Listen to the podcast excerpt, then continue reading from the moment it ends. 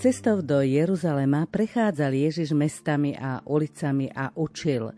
Takto sa začína Evanílium podľa svätého Lukáša, o ktorom budeme v relácii v sile slova s monsignorom Marianom Gavendom hovoriť. A pokračoval. Kto si sa ho spýtal, Pane, je málo tých, čo budú spasení?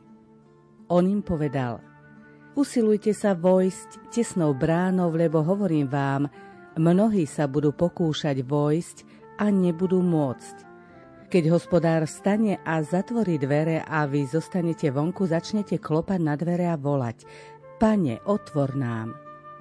A on vám povie Ja neviem, odkiaľ ste. Vtedy začnete hovoriť Jedli sme s tebou a pili, na našich uliciach si učil. Ale on vám povie Ja neviem, odkiaľ ste Odíďte odo mňa všetci, čo pášete neprávosť. Tam bude pláč a škrípanie zubami, až uvidíte, že Abraham, Izák, Jakub a všetci proroci sú v Božom kráľovstve a vy ste vyhodení von. A prídu od východu i západu, od severu i od juhu a budú stolovať v Božom kráľovstve. A tak sú poslední, ktorí budú prvými, a sú prví, ktorí budú poslednými.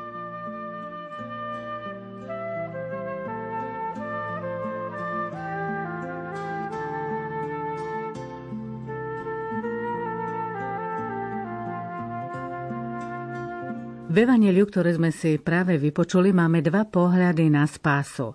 V prvom sa hovorí o úzkej bráne a v druhom prídu zo všetkých končín sveta a budú v Božom kráľovstve. Pred minulú nedeľu sme hovorili o malom stáde, takže ako to bude? Bude veľa spasených alebo málo? Kto bude spasený? No, ťažká otázka. Isté je, že sa musíme zbaviť určitých nánosov, ktoré prinieslo skôr vytvarné umenie a ktoré vychádzalo v danej dobe z určitého kontextu a to bolo hlavne ponímanie Božieho súdu na obraz ľudských súdov, kde naozaj ten vladár, král alebo panovník sedí na tróne a už privádzajú toho biedného poddaného a on ho buď odmení nejakým mimoriadným darom, ako o tom aj mnohé rozprávky hovoria, alebo zase potrestá. No a tak sa to cez umenie prenášalo aj voči Bohu a voči odsúdeným. Je pravdou, že vnútorné postoje, keď chceme vyjadriť, vždy potrebujeme nejaký obraz. Či už horiaca túžba. No samozrejme, že tam plamene nehrajú žiaden význam, ale cítime v duši niečo podobné, že nás to až tak pálčivo priťahuje, ako keď človeka niečo páli. Čiže to sú prenesené obrazy a tak to treba chápať aj biblické obrazy. Na druhej strane, naozaj my si to všetko zhrneme práve pod takýto obraz, ten klasický pantokrátor, Ježiš, sudca a prichádzajú tí zosnuli na posledný súd a už potom čerti vidlami do smoly tlačia z druhej strany zase oslávených už vítajú anieli v nebi. A to všetko s tým vôbec nesúvisí tu ide o vnútorný postoj a hlavne ide o dve odlišné, ťažko povedať časovo, pretože už tam, kde nie je hmota, nie je ani čas a Božia prítomnosť je väčšiná prítomnosť a nie je trvanie v čase, čiže nám sa o tom aj už v tomto zmysle ťažko hovorí, ale predsa len aj sväté písmo, aj nauka cirkvi odlišujú ten stav, v ktorom sa človek ocitne pred Božou tvárou hneď po svojej smrti, kým jeho telo je ešte tu, ho pochovávajú, je pochované a tak ďalej. A potom posledný súd, ktorý bude predchádzať práve skriesenie tela. To ešte vieme, že nenastalo. Že všetci, čo zomreli, sú zatiaľ mŕtvi, okrem pána Ježiša a pani Márie, ako sme si to pred týždňom hovorili, ale všetci ostatní sme pred touto záverečnou fázou, ale tí, čo zomreli, už majú za sebou stretnutie pohľadom do Božej tváre. Čiže ten osobný súd. A to sú už prvé dve veľmi dôležité veci, ktoré treba odlišovať. My sa posunieme v zmysle Evanielia. Hneď v prvej vete máme uvedené, ako Ježiš prechádzal mestami a dedinami a učil.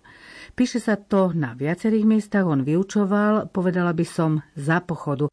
U neho to nie je, že bol niekoľko rokov iba učiteľom, ktorý vošiel do triedy, odučil látku a išiel do ďalšej triedy, ale tá náuka sa diala za pochodu to, čo máme ako obsah Evanílii, sú vlastne udalosti, ktoré Ježišovi prichádzali pod ruku, ľudia so svojimi starostiami, problémami, tak ako naražal, tá nauka aj vznikala a zároveň učil reagovaním na tieto situácie a okrem toho, že učil, zároveň aj tú spásu prinášal. Či už odpúšťaním hriechov, uzdravovaním. Čiže to bol určitý životný proces, to nebola len teória a potom v súkromnom živote smrť za všetkých, ale to všetko bolo spojené. V tomto kontexte vieme, že sa na neho ako učiteľa obracali ľudia s rôznymi otázkami. No a tu odznela veľmi správna otázka, či je málo tých, čo budú spasení.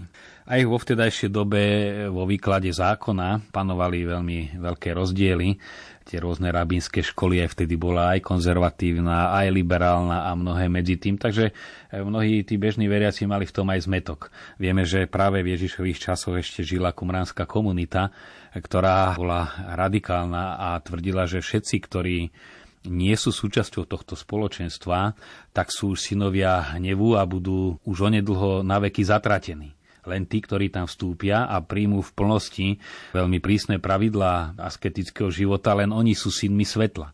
Takže toto všetko medzi ľuďmi kolovalo. Tá komunita bola pomerne silná, bolo to kúsok od Jeruzalema, tá krajina bola malá a potom mali aj svojich určitých, by sme povedali, terciárov rozptýlených medzi ľuďmi. Takže tak ako dnes, aj vtedy to bolo podobné a otázka bola na mieste, teda bude ich veľa alebo ich bude málo. Tento človek sa pýta veľmi správne, že či budú spasení. Tam si treba všimnúť, nie či sa spásia, pretože spása je vždy v pasívnom tvare, v tom zmysle, že ja môžem byť niekým spasený, nie ja sa môžem spasiť. To je naozaj taký istý protiklad, ako sám seba zdvihnúť za vlasy. To sa jednoducho nedá, lebo si to protirečí. Takisto aj spásu, keď ide ozaj o spásu, si nemôže dať človek. Koľko je tých, ktorých Boh spasí. Ako sme aj dnes počuli, je napísané vchádzajte tesnou bránou alebo úzkou cestou. Na inom mieste vidíme vlastne taký určitý protiklad, že Kristus prišiel spasiť celý svet. Na prvý pohľad sa to zdá ako protirečenie. To je len preto, že nerozlišujeme medzi tým terajším odpovedaním na ponuku spásy a definitívnym stavom. Čo sú tie úzké, lebo to úsilie vojsť tesnou bránou. Božie milosrdenstvo je bez miery Čiže tu naozaj tá Božia láska sa prejavuje tým, že chce spasiť všetkých a robí maximum pre spásu každého človeka. Čiže z tejto strany naozaj tá ochota ponúka je úžasne široká, podmienka je úžasne jednoduchá, uznať si, že túto pomoc potrebujeme, čiže pokora. A to je tá podľa duchovných vykladačov svätého písma tá tesná brána. Je veľmi ťažké sa zúžiť, čiže stesnať do svojej pravdivej miery uznať si tie svoje limity, to je tá brána, brána vždy, čo si vymedzuje. Kto som vlastne ja? Samozrejme, nesmieme byť ani nejak príliš zdeptaní a podceňovať sa, to nemá nič spoločné s pokorou, lebo sme dostali veľké dary už prirodzene a ešte nadprirodzene krstom. Máme tak úžasné možnosti. Ale na druhej strane, čo sa týka našej slabosti, všetci sme oproti tomu, aký by sme mohli byť tak slabí, že to Božie milosrdenstvo potrebujeme. Ale tá brána pokory je veľmi tesná lebo my sa naťahujeme všeličím domýšľaním a, a rôznymi seba klamy sa nafúkujeme, či cez tú bránu sa nezmestíme. Ten vstup, preto široké Božie milosrdenstvo je tesný, ale ten si robíme my, nie že Boh dá úzkú látku, ktorú len málo kto dosiahne. Ona je práve že až tak, tak nízka, že sa nám nechce ku nej skloniť. A tu sa to všetko krásne spája. Aj Božie milosrdenstvo, aj tento výraz málo je tých, lebo žiaľ Boh naozaj chce spasiť všetkých a robí maximum, aby človeka spasil. Ale koľky tú spásu prijímajú a čo znamená prijímať spásu, to už je celkom iná téma. Pokora to je slovičko, ktoré sa častokrát nie dobre interpretuje. Skúsme sa zamyslieť nad tým, čo je pokora. Už Silván to sú jeden zo starých cirkevných odcov, hovorí, že najväčšia komerzia je vtedy, keď si človek uzná, že je hriešnik. Čiže nie ani tá zmena života, že sa stane konvertit a teda začne všetko brať vážne, ale že si uvedomí, že je hriešný. Lebo už keď si vedomí, že je hriešný, teda že je závislý voči Bohu, že sa previnil voči Bohu, to je to, je to vedomie hriešnosti, previnenie voči láske je podstata hriechu voči Božej dobrote, tak už je to dobré, už keď si vedomí, áno, ja som toto odmietol a tým pádom už to zahrňa aj cestu naspäť takmer automaticky. Isté, že pán Ježiš tam hovorí, usilujte sa, to znamená predpokladajú určité úsilie. Často pán Ježiš hovorí, klopte, bude vám otvorené, hľadajte a nájdete. Čiže určité úsilie, ale podstate je ten, ktorý nám otvorí, podstatné je to, čo nájdeme. I keď hľadať treba z našej strany a mnohí to aplikujú práve na život modlitby, na kajúcnosť, spýtovanie svedomia. Tam človek spoznáva tú vlastnú úzku bránu, svoje slabosti. Tam si uvedomuje v skutočnej modlitbe, kto je Boh a kto som ja. Tým pádom sa otvára Božiemu milosrdenstvu. Čiže toto je to vstupovanie tesnou bránou. Tak ako to hovorí svätý Pavlo, práve keď som slabý, vtedy som silný, alebo keď som silný, tak sa cítim prirodzene silný, ale s tou prirodzenou silou akákoľvek by bola pravdivá, aj schopnosti, aj fyzická sila, psychická výkonnosť, tvorivosť, vždy je to len ľudská sila. Ale keď je človek slabý, tak zrazu si vedomí, ja síce nevládzem, ale veď sa tu prejavuje Boh, ktorý úžasne pôsobí čo znova by nemala byť podmienka, že musíme až padnúť úplne na nos so svojimi silami a do nejakej biedy sa dostať, lebo keby sme boli pravdiví, aj v tých najlepších rokoch, v najlepších silách by sme si vedomili, že tie naše sily majú svoje limity veľmi úzké.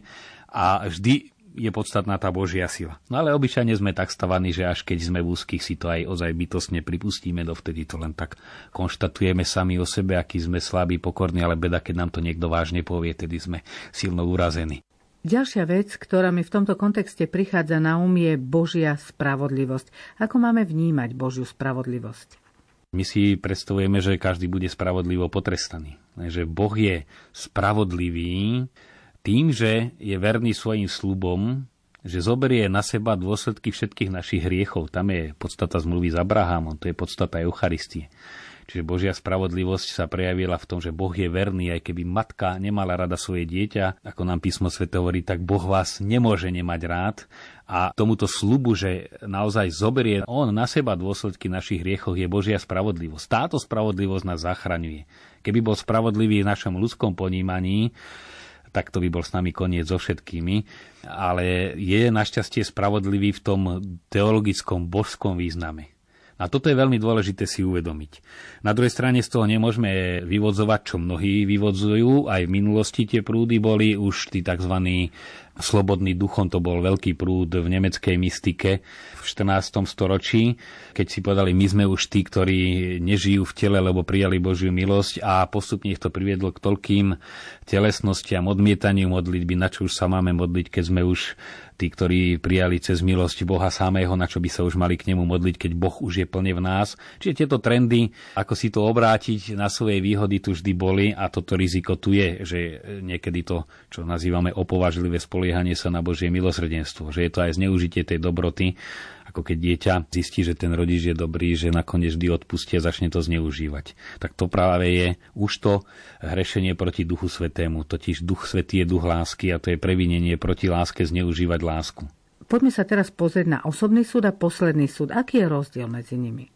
Benedikt XVI v encyklike Spesalvi má celú jednu kapitolu súd ako miesto chápania a uplatňovania nádeje. Čiže dáva súd do súvisu nie so spravodlivosťou, ale z pohľadu človeka s nádejou, že tu bude naplnená nádej. Prináša tu veľmi zaujímavé pohľady, jednak na ten osobný súd, ktorý znamená fakticky pozrieť sa do Božej tváre, v ktorej sami spravdivo spoznáme to je práve tá chvíľa uvedomenia si previnenia, ktoré prináša bolesť. No a tu vstupuje očistec ako miesto, kde sa naplňajú nádeje. Totiž človek, ktorý či už starobe si uvedomí, koľko toho premárnil, už nemá žiadnu šancu len si podať, e, Bože, Ty, to, čo ja som nevyplnil dobrým životom, vyplň svojim milosrdenstvom. V tom je jediné riešenie smerom do minulosti.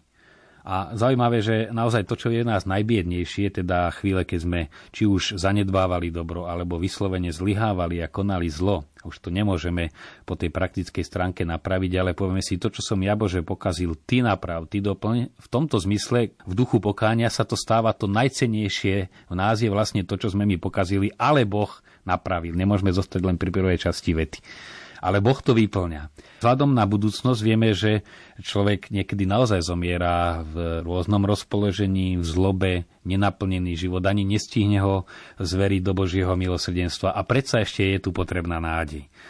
Na to je vlastne priestor, kde sa očistuje, to je teda miesto očisťovania, kde sa dáva ešte človeku možnosť, aby v tejto fáze svojho života, kým sa postaví pred Božiu tvár, a to katechizmus rozlišuje, či už v čase posledného súdu, alebo aj predtým ak naozaj sa naplní zmysel jeho života, aký má, alebo plán, ktorý má s človekom Boh, sa naplní tým utrpením, doplní to, čo sa v živote zanedbalo. Nede o trest, tu by som to chcel zúrazniť, a to je aj v línii toho, čo Benedikt 16 hovorí dokonca svojej encyklike. Očistec to nie je potrestanie previnení, ktorých sme sa dopustili voči Bohu že tak v tomto sme boli voči Bohu zlí, on nás vytrestá, si to odtrpíme a už môžeme ísť k nemu.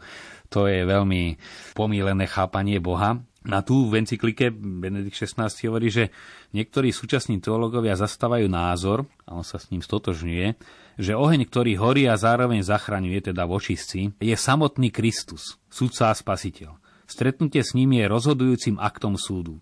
Pred jeho pohľadom vyjde na jeho každá faloš. Spojenie s ním, ktoré spaluje a premieňa, aby nás oslobodilo, spôsobuje, že sa stávame opravdivo sebou samými. To sú kľúčové slova. Totiž keď Boh vyslovil naše meno v tej chvíli, keď nás stvoril pod tým menom, mal jasnú predstavu, koho to tvorí. A to kto, ešte sme boli len zárodočná bunka, tak už vedel presne celé naplnenie nášho života a nám to úžasne veľa pouniká. A my to kazíme. My to kazíme a nemôžeme prestúpiť pred Božiu tvár, ale aby sme mohli, tak nám dáva šancu ešte toto intenzitou doplniť. Vieme to znova z bežnej praxe, ako človek zrazu intenzívne žije, keď sa dozvie, že má málo času. Ako si zrazu začne vážiť každú chvíľu, každú drobnú pozornosť, každý obyčajný východ slnka. Čiže vďaka bolesti žije intenzívnejšie. Samozrejme, bolesť môže človeka aj prevalcovať, zničiť, že upadne do depresí, ale veľmi často bolesť, a to je tá spásonosná bolesť, pomáha človeku intenzívnejšie žiť. A tá bolesť, ktorá vyplýva práve z toho uvedomenia si, že ja nepatrím pred Božiu tvár, čo vyvoláva zároveň túžbu a zároveň ešte nemôžem, tak e, je očistná. Tam nažijeme to, čo sme v svojom živote zanedbali.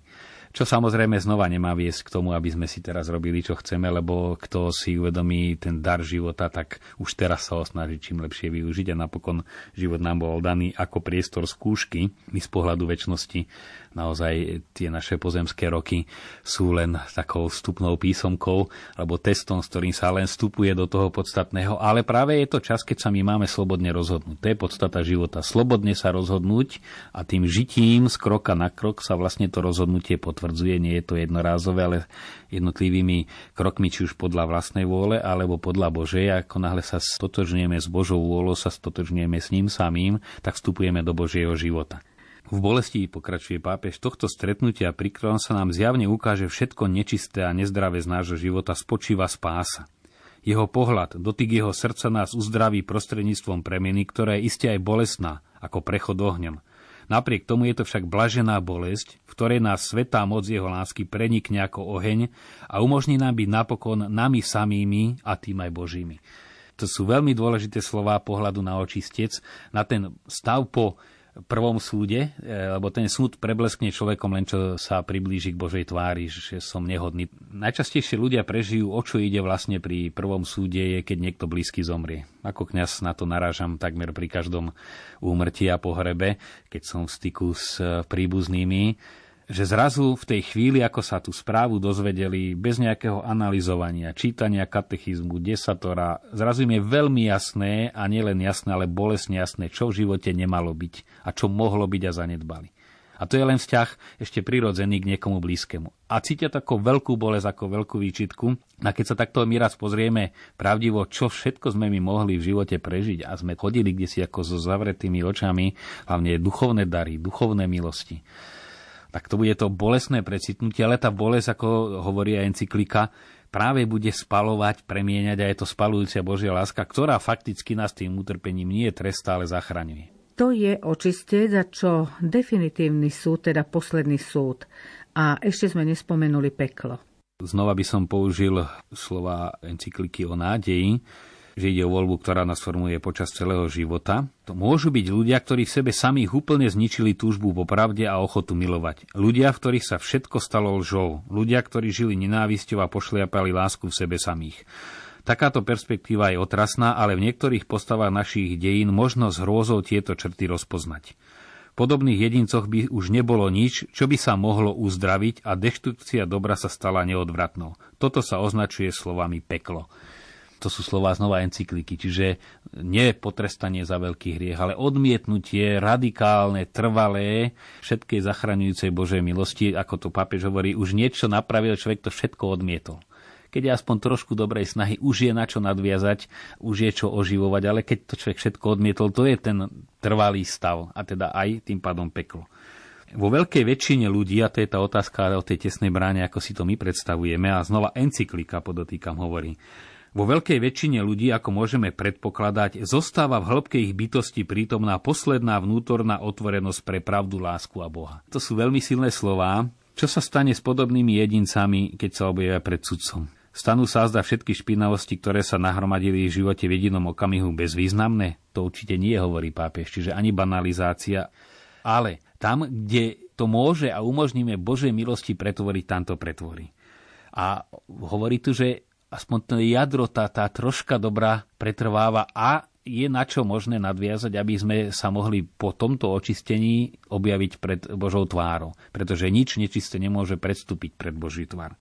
Máme v tomto kontexte spoločenstvo putujúcej cirkvi, tí, ktorí sú v očistci a tiež je aj spoločenstvo svetých, takže keď to už rozoberáme, pozrieme sa aj na toto spoločenstvo a možno aj na vzťah medzi nimi. My nežijeme izolovane. To, čo aj ako jednotlivci samozrejme nemôžeme sa z toho spoločenstva radikálne vyčleniť, lebo tým pádom sme sa my sami zdali aj pôsobenia spoločenstva církvy a to aj tej našej e, putujúcej a oslávenej. A v tom je podstata aj modlitieb za duše vočistci. E, znova sa vráti k encyklika, aby to nepôsobilo dojmom nejakých mojich dohadov. Dušiam zosnulých možno poskytnúť občerstvenie a posilu prostredníctvom Eucharistie, modlitby a almužny. Skutočnosť, že láska môže zasahovať až na druhý svet, že je možné vzájomné obdarovanie a prijatie, pri ktorom zostávame spojení jedni s druhými citovým putom aj ponad hranicu smrti, bola základným presvedčením kresťanstvo počas všetkých storočí a doteraz je skutočnosťou, ktorá dodáva posilu. Veľmi dôležité. Čiže aj tá Eucharistia to nie, že dám na omšu, akoby za tých 5 eur som čosi pre toho človeka spravil ako obetu milodar, ale že ten človek má v tom procese očisťovania účasť na Eucharistii, ktorá očistuje. Tak ako čítanie Božieho slova človeka očistuje, tak Eucharistia očistuje a on je na nej účastný na tej svetej omši. Čiže aj toto dať na omšu má veľmi hlboký význam. A potom aj citové puto. Pápež tu pripomína jedný medzi druhými, to citové puto aj ponad hranicu smrti zostáva. Väzby, ktoré máme, tí ľudia, ktorí sú nám blízki, nám zostávajú blízki. My sme v úvode povedali, že budeme hovoriť o tých dvoch pohľadoch na spásu, teda či pôjde o malé stádo, alebo ako je napísané v závere dnešného Evanielia, že do Božieho kráľovstva prídu mnohí zo všetkých kútov sveta. Myslím, že v istom zmysle sme už dali odpoveď, že nemôžeme to rátať len podľa toho, že si urobíme zoznam ťažkých hriechov a zrátame, koľký ich nerobia, a tým pádom budeme mať počet tých, ktorí prídu do neba. To je také príliš Jednak, e, čo je to ťažký hriech, je otázka, pretože isté, že treba určité veci pomenovať, sú vážne a menej závažné, ale sú tu aj okolnosti. Ukradnúť 500 eur je väčšia krádež než 5 eur, ale niekedy ukradnúť 5 eur tomu, ktorý ich bezprostredne potrebuje, aby prežil, je oveľa väčší hriech, než niekomu 5000 eur ukradnúť. Čiže tu už vidíme z toho, že záleží aj od okolností, od vnútorného postoja a v tomto smere z jednej strany nemôžeme nikdy odsudzovať, lebo nevidíme dovnútra. A na druhej strane práve tu je tá široká škála Božieho milosrdenstva, ktoré my nevidíme, nakoľko sa človek aspoň s tou trochou dobrej vôle tomuto milosrdenstvu otvára. A je to proces, náš život pokračuje aj po smrti aby som to povedal veľmi v úvodzovkách, aj náš pozemský život pokračuje po smrti, teda súčasť toho prichádzania pred Božiu tvár, ako sme hovorili aj očistec. A ako prebehol, ako človek reaguje, keď je tam tá veľká túžba, do toho nevidíme. Na druhej strane, keď si osvojíme takýto pohľad na vec, je dôležité si zároveň uvedomiť, že tá istá láska Boha a milosrdenstvo, ktoré je dôvodom našej nádeje, stále dúfame, spása, očistectvo je miesto nádeje. Zároveň nás pozbudzuje, ak to takto berieme, nepremárniť ani chvíľku nášho života. Preto aj katechizmus hovorí, že aj náuka o pekle a vôbec to, že pán Ježiš hovorí o pekle, má viacero významov. Jednak, aby človeka viedlo k zodpovednosti, aby keď si uvedomí, aký je dosah jeho činov, si vyberal správne, jednak aby si zbudzoval bázeň pred Bohom, že naozaj Boh je tak veľký, že nám dal slobodu a v tej slobode, ak nám chcel dať slobodne sám seba, aby sme si ho mohli vybrať, tak musel pripustiť aj protiklad, teda vybrať si odmietnutie Boha a tým pádom svoju smrť. To je obrovské tajomstvo. Práve preto možno odpoveď na tú otázku my presne nevieme. Vieme, že tento život e, je na to, aby sme ho čím viacej naplnili, že každá momentálne premárnená chvíľa na nás počká. Už v najplšom slova zmysle každé zanedbané dobro raz bude treba dobehnúť a ono, e, tak ako určité zanedbania sa čím je neskoršie, tým ťažšie naprávajú. Hlavne to cítime veľmi hmatateľne, keď ide o zdravie že ľahká nedbalosť, ale dlhodobé následky. Tak v tomto zmysle e, je to výzva naozaj čím plnšie prežívať svoj život a znova by som tu zdôraznil, okrem tých schopností prirodzených, ktoré máme, urobiť niečo dobré, povzbudiť a tak ďalej. My krstom sme sa stali naozaj súčasťou Krista, ktorý hlavne chce žehnať, prinášať požehnanie. Tým pomazaním na úrad kňaza, to by som raz dôraznil, my budeme možno oveľa viac spätne lutovať, že sme nežehnali, lebo to je to najbožskejšie, čo človek môže robiť, každý pokrstený, než že sme občas, ja neviem, na niekoho zvýšili hlas, alebo sa pohádali, alebo niekoho oklamali. Týmto nechcem banalizovať, ale e, tie zanedbané dobrá sú ďaleko väčšie hriechy a sú aj nebezpečnejšie v tom, že ich za hriechy nepovažujeme. Ale tá nenažitosť, to prázdno, ktoré je vlastne podstatou pekla, to, čo malo byť naplnené dobrom a Bohom, ktorý chcel cez nás pôsobiť, to nás bude najviac bolieť lebo sme to nelutovali vo väčšine prípadov.